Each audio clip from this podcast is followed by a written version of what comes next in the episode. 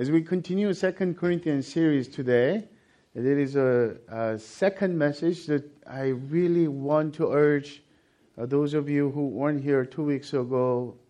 The first message was the introduction and the background would be very important on, to understand the second letter of Apostle Paul to Corinthian church. Um, we went over seven verses, which is a part of introductional introductory uh, paragraph. Um, we're going to cover, focus on eight through eleven, but in order for us to have um, comprehensive view of this introductory passage, we need to do a couple of reca- recaps. Uh, one, one is a little bit of background, and two is um, the first two reasons for the total four reasons Apostle Paul provides in this introductory passage about why God allows affliction in our lives. In our lives, meaning believers' lives, not uh, even to those who belong to Christ, belong to God. So let's begin with uh, this quick recap. Um, Second Corinthians um, is a, a bit confusing because it's literally Fourth Corinthians, because Paul actually wrote four letters to the Corinthian church. Two were lost. So let, let's call those a letter A, B, C, D. A, letter A was lost. It was ineffective in correcting the problems after he planted a church for about eighteen months, and as he travels on other cities to a missionary journey, he wrote that letter, which was ineffective. And then letter B was what we know, what we know as First Corinthians, which was also ineffective. And then Paul said, I need to go see them personally. He planted a church. He was a founder. He was the apostle, which means one who is sent by Christ himself. And when he went, it became what we know as a painful visit. Instead of making situation better, uh, convincing them his apostolic authority and have them listen and sub- submit to his guidance through that uh, time, there are several issues: divisive uh, spirit, divisions in the church, incest, uh, sexual sins, Uh, worship disorder. So many things were going on. And they, uh, one of them, quite frankly, when the one of the, the op- oppo- opposition group leader opposed him, and the rest of them became quiet, and Paul was humiliated. And it was to a point that he just couldn't go on anymore. Instead of retaliating, he left. He was supposed to come back after visiting Macedonia, but instead of coming back, he went to Ephesus directly.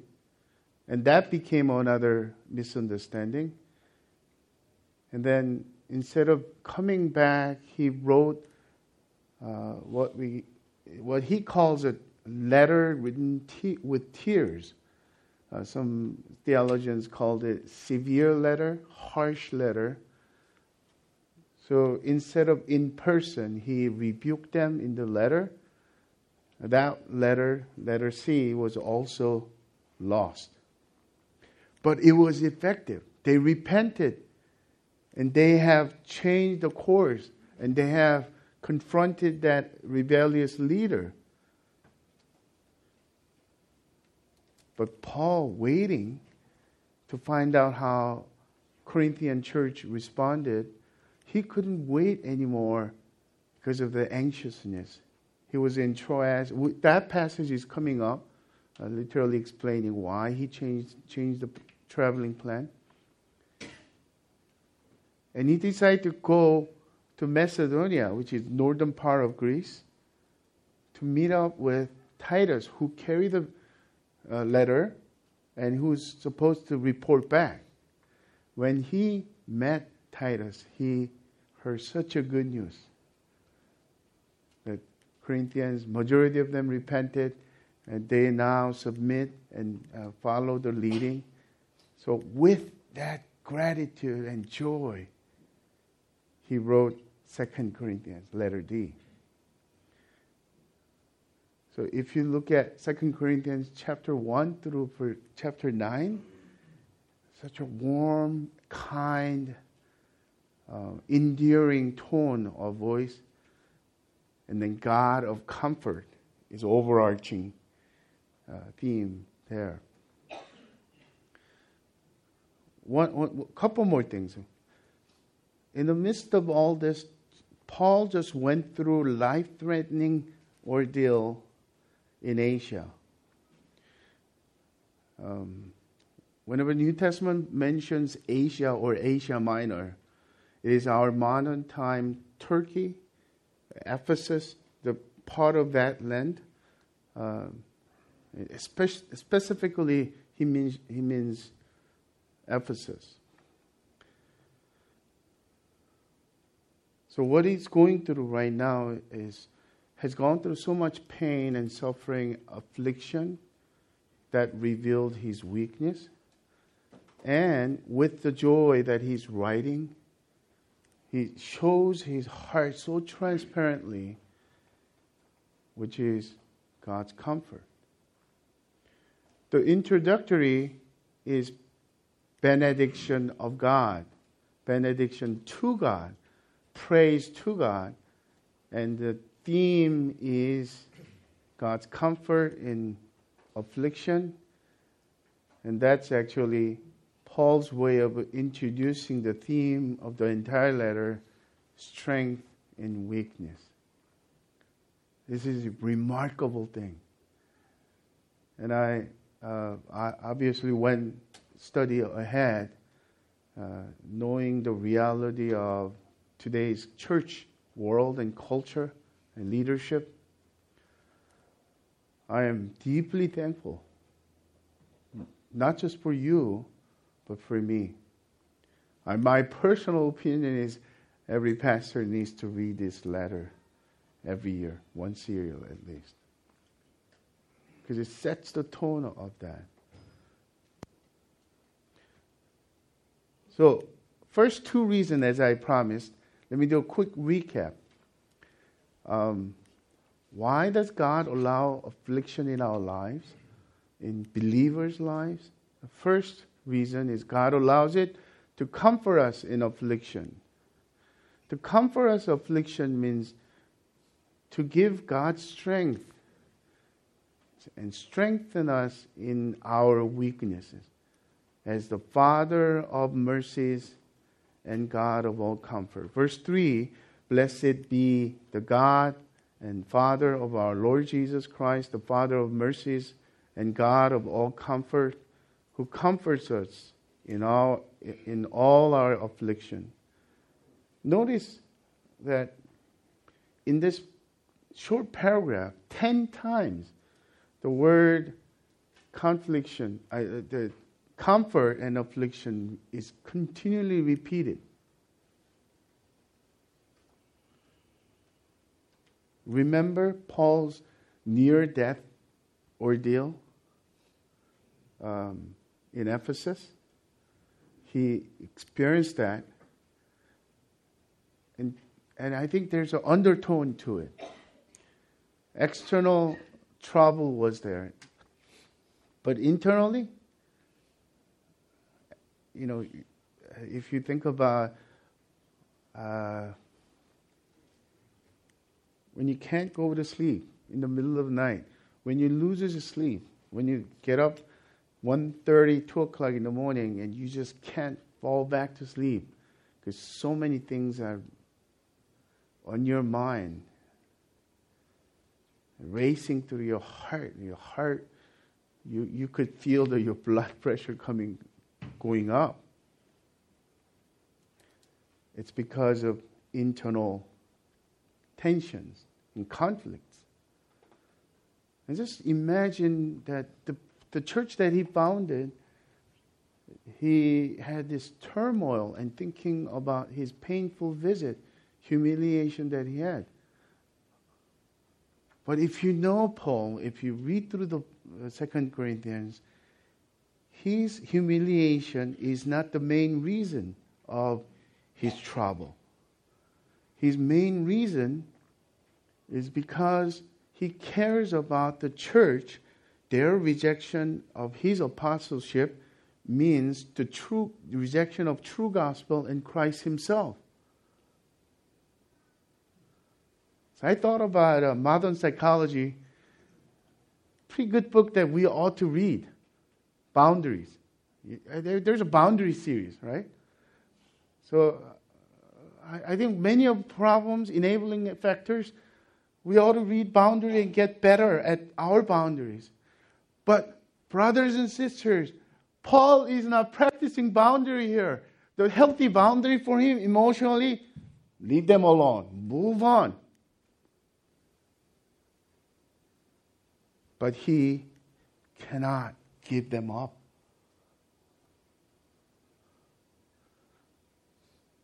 The one who is offended is actually providing comfort here.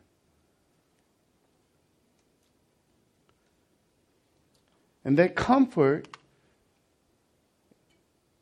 it comes from the Greek word parakaleo or paraklesis, meaning that the comforter, uh, one who helps, comes alongside the Holy Spirit. The root word is for that. So lest we think that comfort is some kind of a kind word, ah, I feel so So bad for you. I re- really hope that you will do better. The kind gesture of those words, it's far more than that. It has a, one who is walking alongside it. Beyond the empathy, it's a participation in that difficulty and strengthening is there.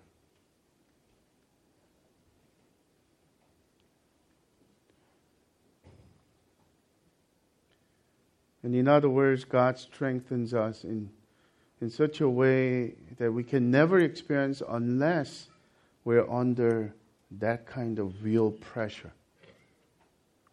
In the good times, even if we want to, we will not experience God's strength and comfort that way.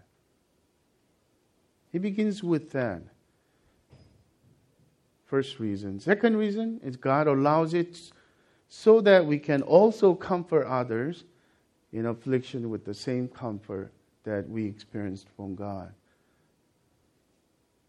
Verse four, the latter part below, so that we may be able to comfort those who are in any con- affliction with the comfort with which we ourselves are comforted by God. For as we share abundantly in Christ's sufferings, so through Christ, we share abundantly, abundantly in comfort too. If we are afflicted, it is for your comfort and salvation. And if we are comforted, it is your comfort, for your comfort, which you experienced when you patiently endure the same sufferings that we suffer. Our hope is for you is unshaken. For we know that as you share in our sufferings, you will also share in our comfort. There are different types of affliction, isn't it? The, con- the affliction that you cannot avoid, the trials that come at you, hit, hit you.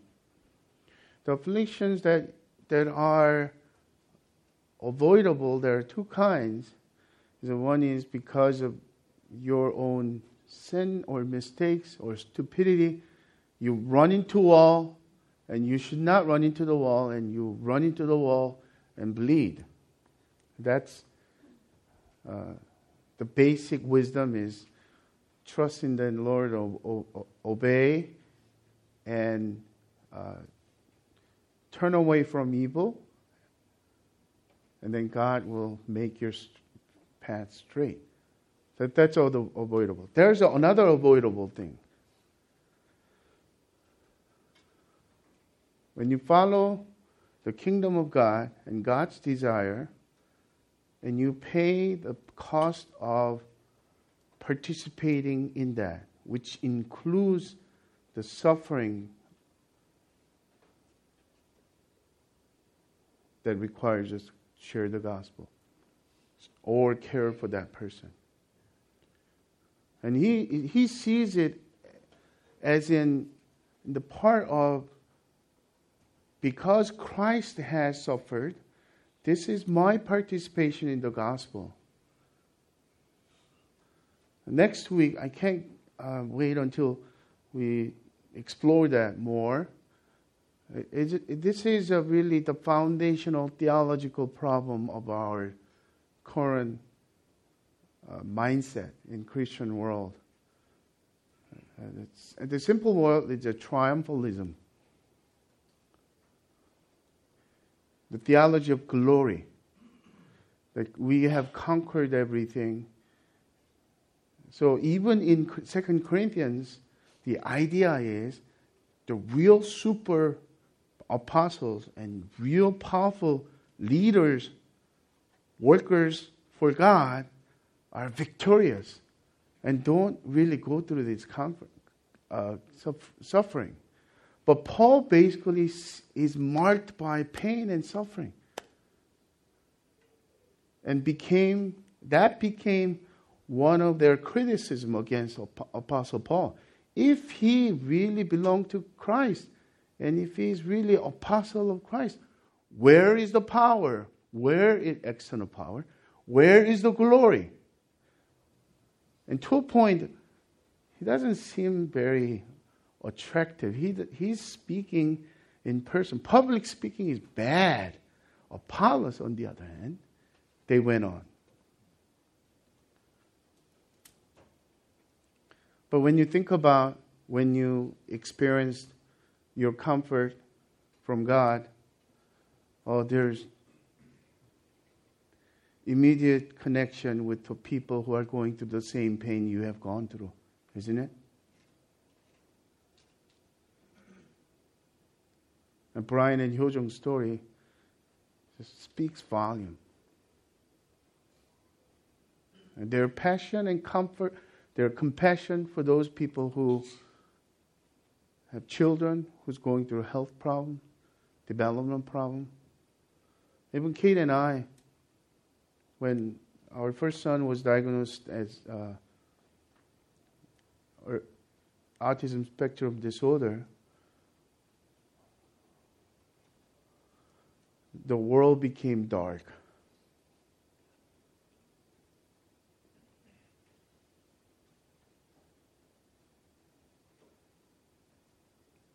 And you know, the population who are experiencing uh, A S D, the autism spectrum disorder, is increasing quite a bit. But they seem to be all younger kids than Soren, which means this became our ministry. People contact us. I said, ah, we, we heard of, about you. How did you go through that? Uh, what are some things that you could advise? And not to mention, for those of you who experience loss of a dear one through cancer, or debilitating disease that your mom and dad are still fighting. As you are strengthened by God through those difficult times, that becomes the best comfort that you could provide. Better than practical advices, medical opinions, pop psychology or rah-rah cheerleading, which is very annoying when you're going through a tough time. But you know how to be quiet, how sit, how to sit in the pool of pain together without fixing anything.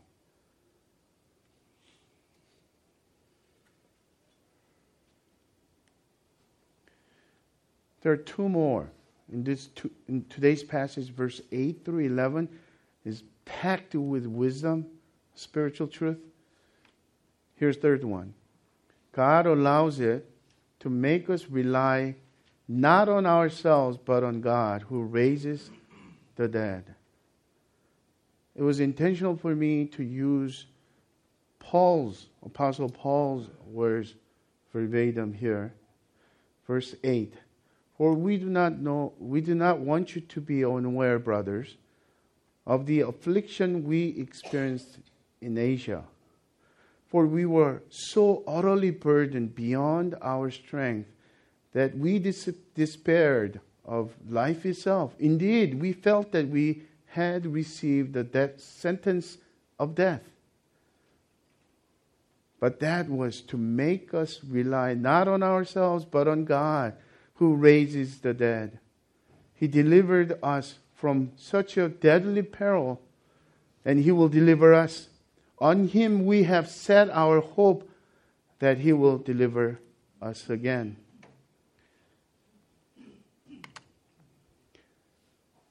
Scholars say we don't know what that exactly is.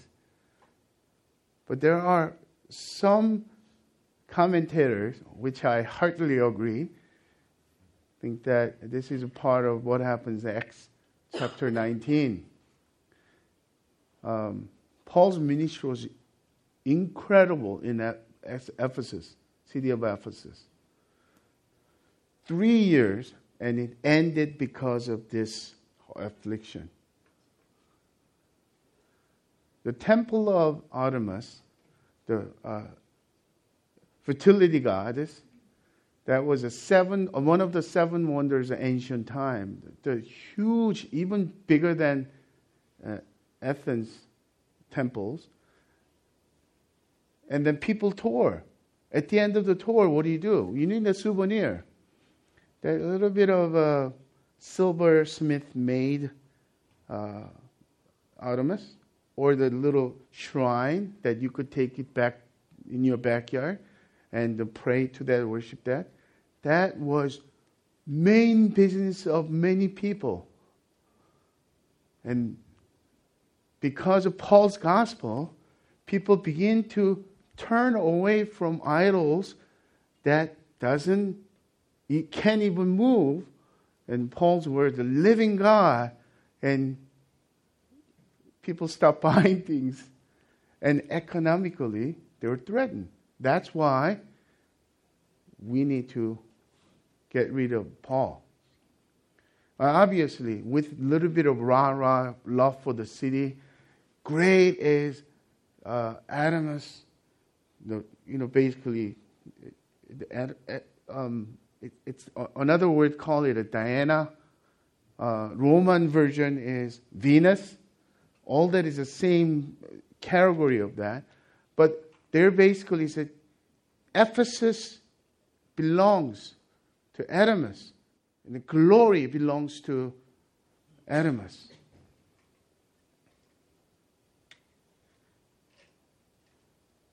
And the riot happened. Paul always almost killed if he had he gone into the theater, the temple itself.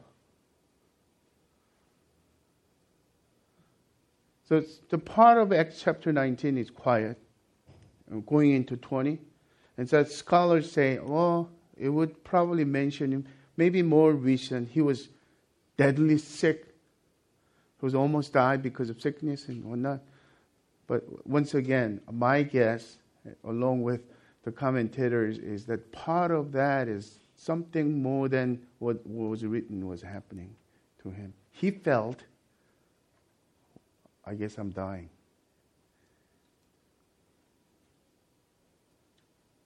Okay, with that background, I, I need to stay with me here.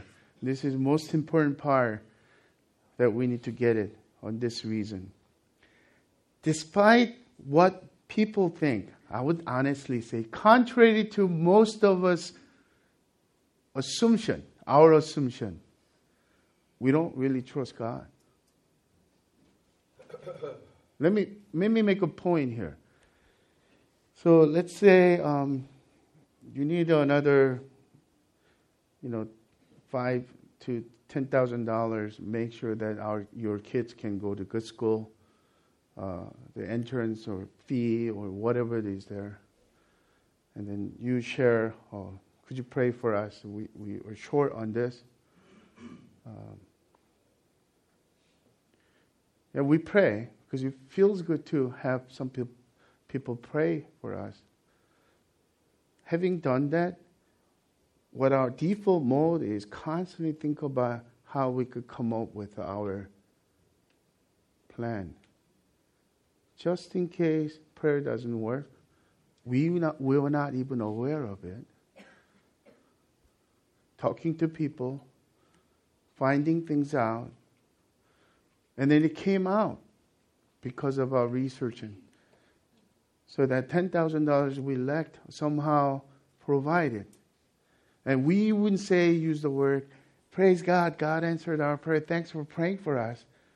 Two, three months later, when people, if you think about on your own or people ask you, well, it just happened. We did God really do it? I, I'm not even sure.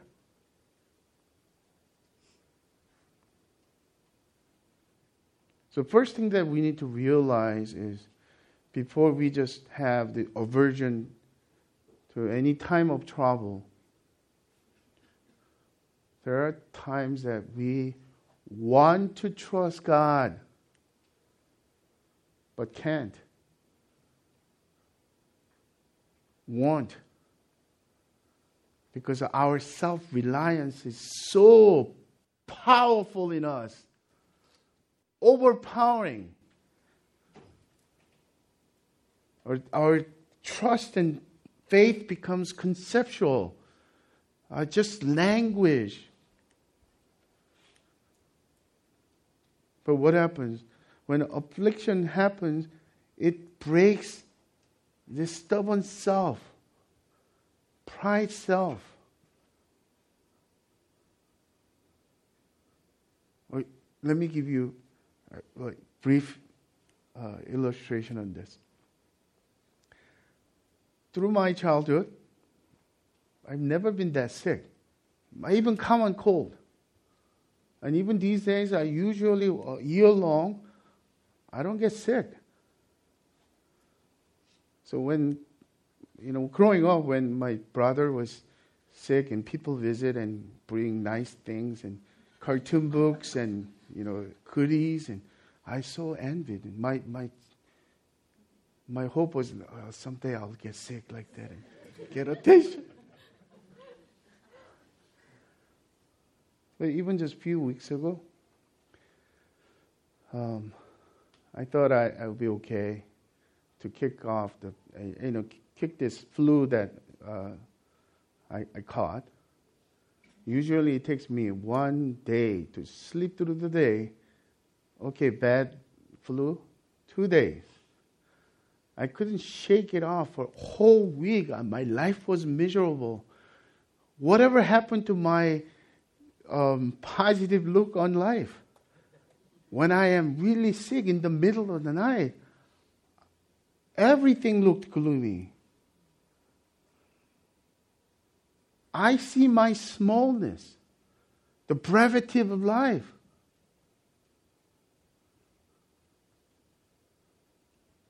My health can break down overnight just like that. And when I stay there for a while, the only option is look to God. Isn't it? The problem is we have too many options. God becomes one of the options.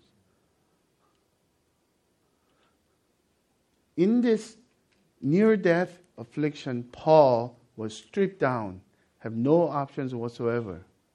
And let me give you a point, like a thought process that was very helpful for me. When affliction happens, it reveals that whether we trust in ourselves or in, in our in, on our God, whether our hearts are divided, whether we are fully, wholeheartedly trust God. We might say, I trust God, right? God is only all I have kind of thing. So think about this. Did Paul know God can raise the dead? Yes. Did Paul believe that God can raise the dead? Certainly, yes. The question is, then what changed in Paul's faith through this near-death affliction? Paul's faith was stretched, strengthened in real life, firsthand. As a result, Paul now has an experiential knowledge of God's power, which is called conviction. He has a three convictions here. Past conviction. He has delivered me, delivered us. It is. It was him, no doubt whatsoever, because I could not have done it. Two, near future. He will deliver us. In this situation, in this kind of situation, again.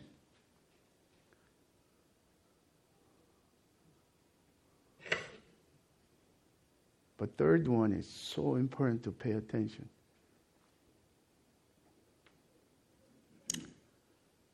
The ultimate future and his ultimate hope was not physical safety. It was in God for eternal safety. Because eventually, the ultimate affliction he faced in Rome, in dungeon, he was beheaded, tradition tells us.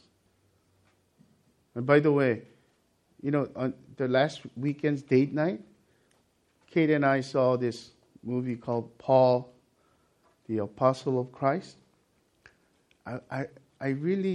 liked it a lot because, number one, I, I really don't like cheesy, superficial religious film, which it was not. And another thing is the Hollywood's interpre- interpretation of of scripture. What happened? It was not. So it, it was an in, imaginary, imaginary thing was there, but a lot of Paul's dialogue was taken from Paul's epistles. If you read through uh, New Testament and you enjoyed meditating on Paul's letters, oh, he's using those words. And as an apostle, he quotes Jesus himself in, in his conversation, normal conversation. And the whole thing doesn't have a glorious uh, Hollywood effect of victory. I, I think I, they could have, my personal opinion is, made a little more joyful on Paul's confessions, but it's it's marked by the persecution. The end, end of the scene is more like, you know, this film is dedicated to dedicated to, to all those who are going through persecution, have gone through it, for Christ's sake.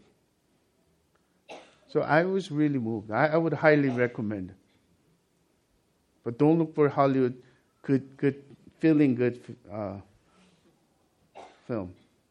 To say all this, I'm saying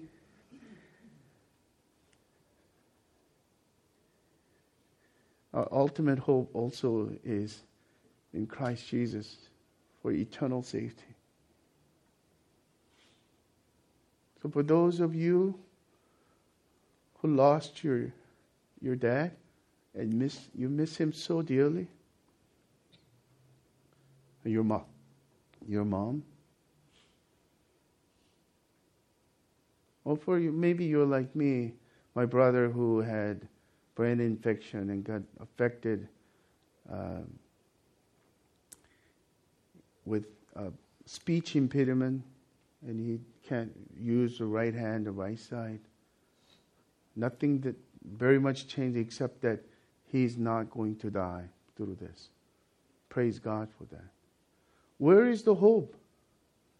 The, the theology of glory says that he will pick it up from this point on, that he begins to speak fluently, and that because he used to be a pastor, because he used to be an author, that he will write and he will preach more powerfully than ever, then everyone will see the power of God.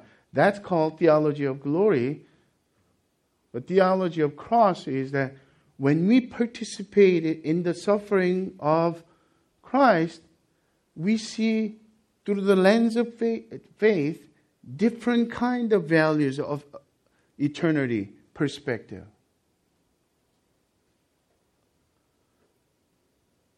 In Southern California, especially in Orange County, that all our values are determined by two words, affluence and comfort. This is a vigilance war. Spiritual battle is to have the correct vision. Otherwise, we're going to be deadly in trouble, even in our religiosity. And we will feel disappointed and angry at God when things are not going our way. The happy ending, ending might not be he, here on earth.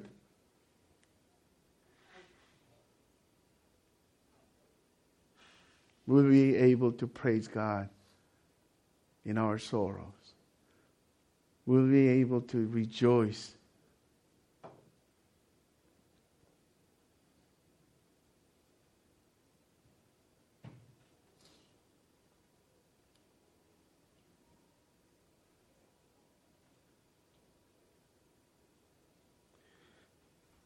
For our uh, Crossway family, church members, I'm going to mention several things.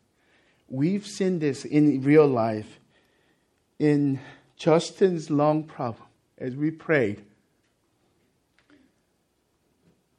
God's power revealed in the weakness of Zheng family that we gathered around. That was the first time I think we did fa- fasting and prayer chain years ago.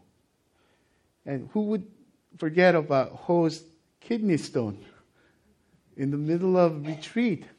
He, could, he almost didn't make it. And as we prayed, that God answered.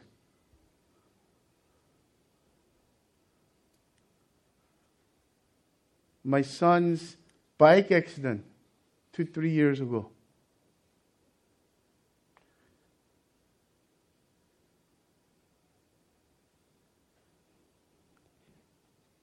Had his mom's passing, Christina's dad passing, uh, Brian's cancer, and the whole thing just fall, fell apart. Every single time, what have we experienced? Increased faith, strengthening of their hope.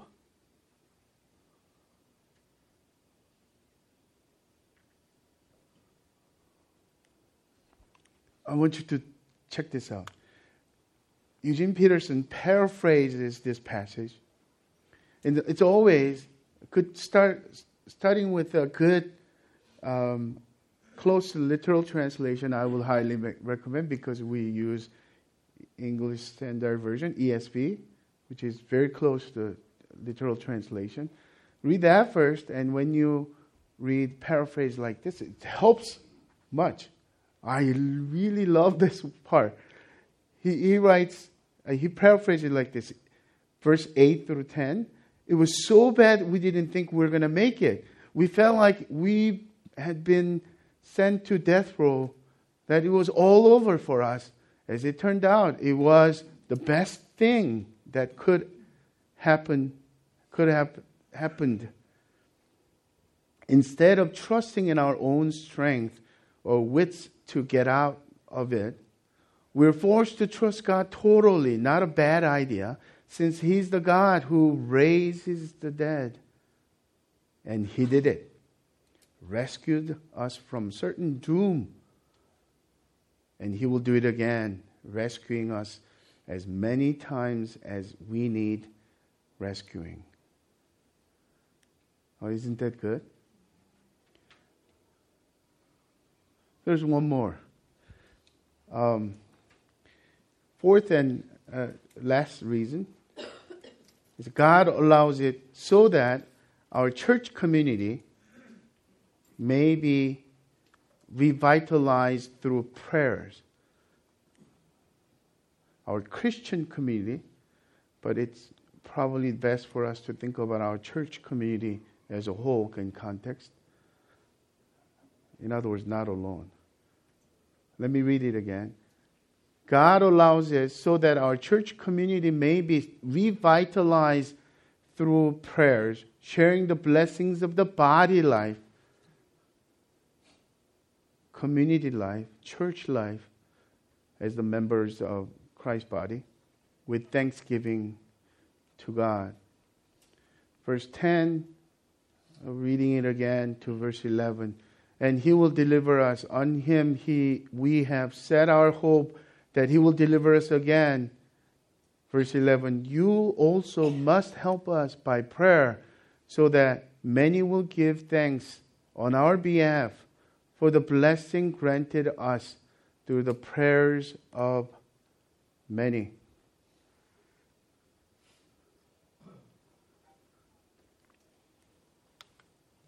Isn't that incredible? What happened on Friday night during our leadership team meeting? The sense of crisis united us. What happened during the Saturday seven a.m. prayer meeting? Because of crisis, that many people, most people came out. The room was packed. And you could see and sense God uniting our hearts. The prayers were fervent and earnest. People are encouraged. I am a sola scriptura person, so I, whenever I share experiences, I be very careful, right? But I had charismatic experience. I felt something washed all, in, through my strength, and all these worries and stresses and all that is washed away as we pray. A sense of joy set in in our hearts. This is really important part, that so that we know that we belong to each other. We're not supposed to go through hard times alone. Rugged individualism in American culture is not biblical, not good, not healthy.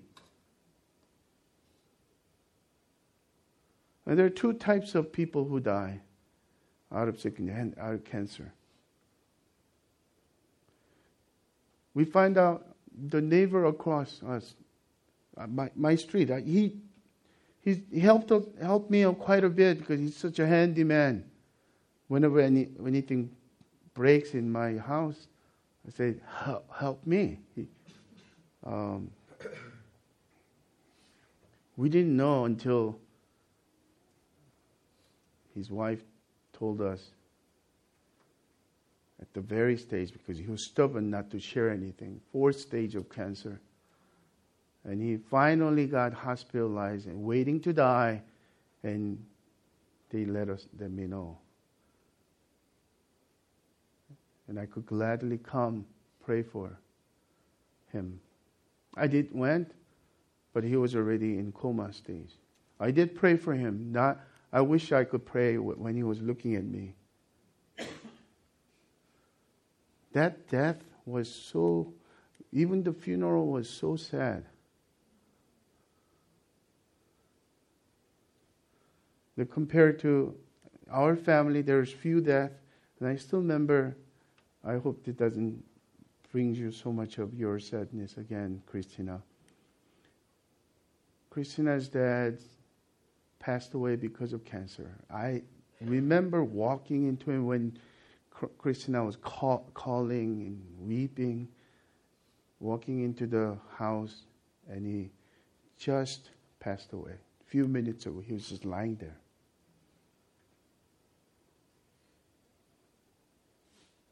And the people, the house is filled with people. Not just relatives, the people who are believers praying, coming.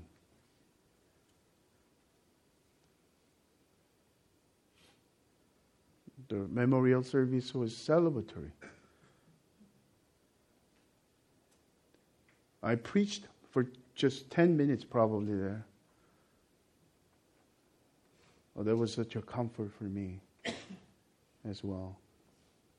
Do you go through tough time?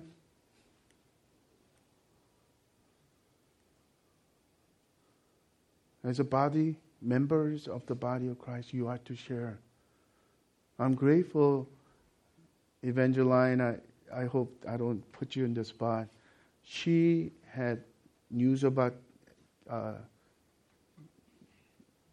thyroid cancer, scared to death.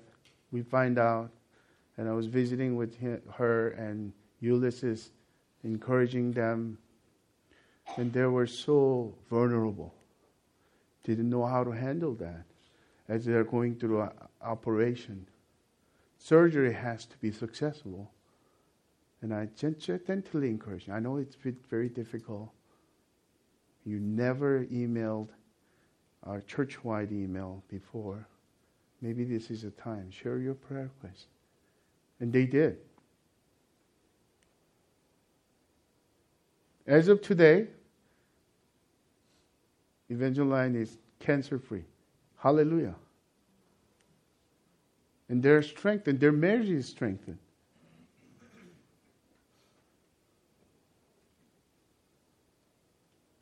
As we are going through this uncertainty, do you hear God's call?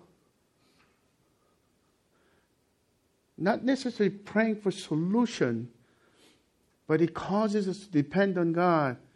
Our complacency, our conflicts, our problems can be restored in such a refreshing way that God gives us in true sense of revival among us. That's what God desires, that our body is strengthened. The body of Christ is built because of our togetherness and prayers. And Brian shared about cancer. Oh, who would rem- who who can forget? The whole church jumped in and prayed and helped. And I still remember just visiting Brian, Brian up in uh, U C L A Medical Hospital. Hyojung didn't have any energy to pay attention to other things. What Brian was carried by. I was afraid I might be only one. Find out there's so many people who dropped by, who drove him there, who delivered meals to them, who watched the kids so that they could have, Brian could, took, I mean, Hyojung can take a break from all these little ones running around.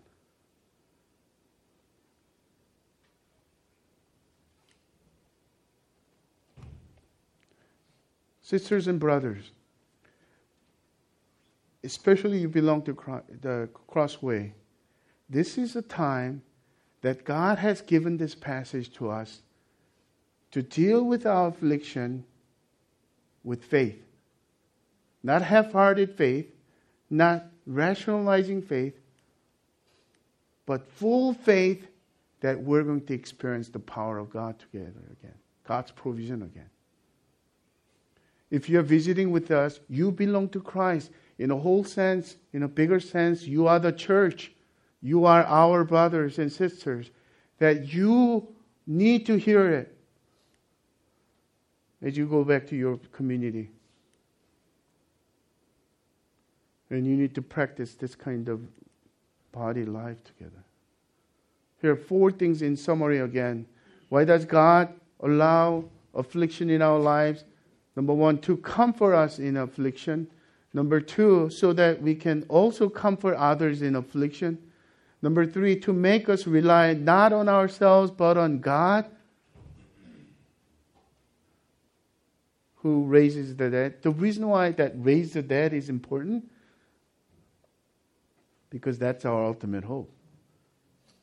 Even if we don't physically make it, He will raise us on that day that our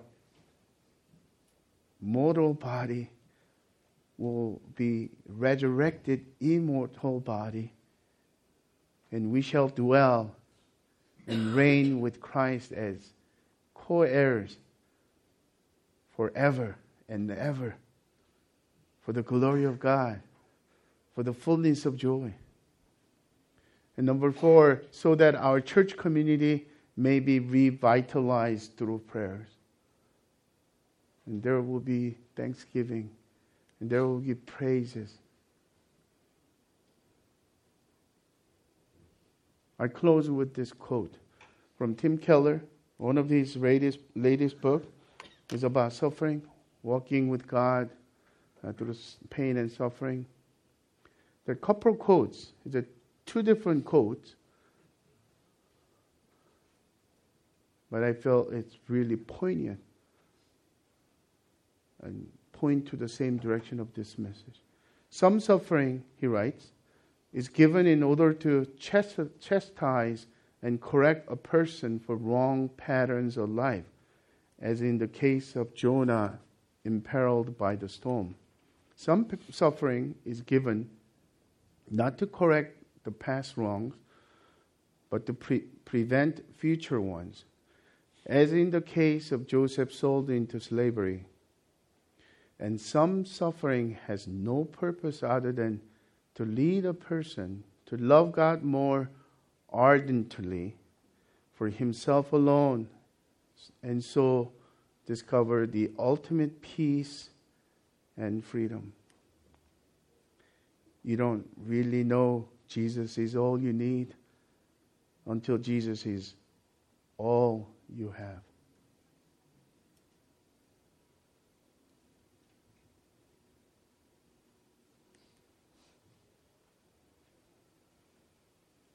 Suffering itself is not good at all. We're not looking for pain.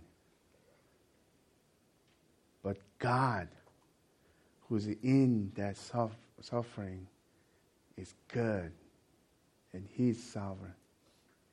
And He has good purposes for us. Let's trust Him. Welcome the afflictions and troubles and pressures in our lives, including uncertainty of our, our church future here.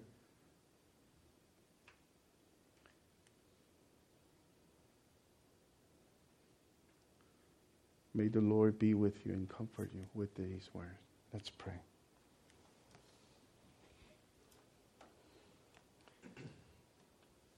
Father, thank you for this relevant passage, it's coinciding with what we are going through as church community, Lord. And we confess that most of the times we assume that we're trusting you because we say it and because we use those languages and ask people to pray for us. Or teach us that you are actually revealing what we are trusting in, in in our difficult troubles and affliction. And teach us to trust you like a child, experiencing your power personally, having convictions of our future steps. And as church, we are so thankful for this lesson you taught us just past year about through the zoning issue. Who would ever forget? And we also experienced that praises and thanksgiving as an entire church with our little ones, our teenagers. They saw and and experienced the power of God. Certainly, our small, humble church cannot change the zoning laws all by itself. But going forward, our challenge is new. Our fear is real. our practical needs, a meeting place is pressing. And teach us to trust you and be the body of Christ, one body together in unity and prayer. And individually I pray that that you will teach us in our personal walk to practice these principles in our lives. In the name of the Father, of the Son, of the Holy Spirit we pray. Amen.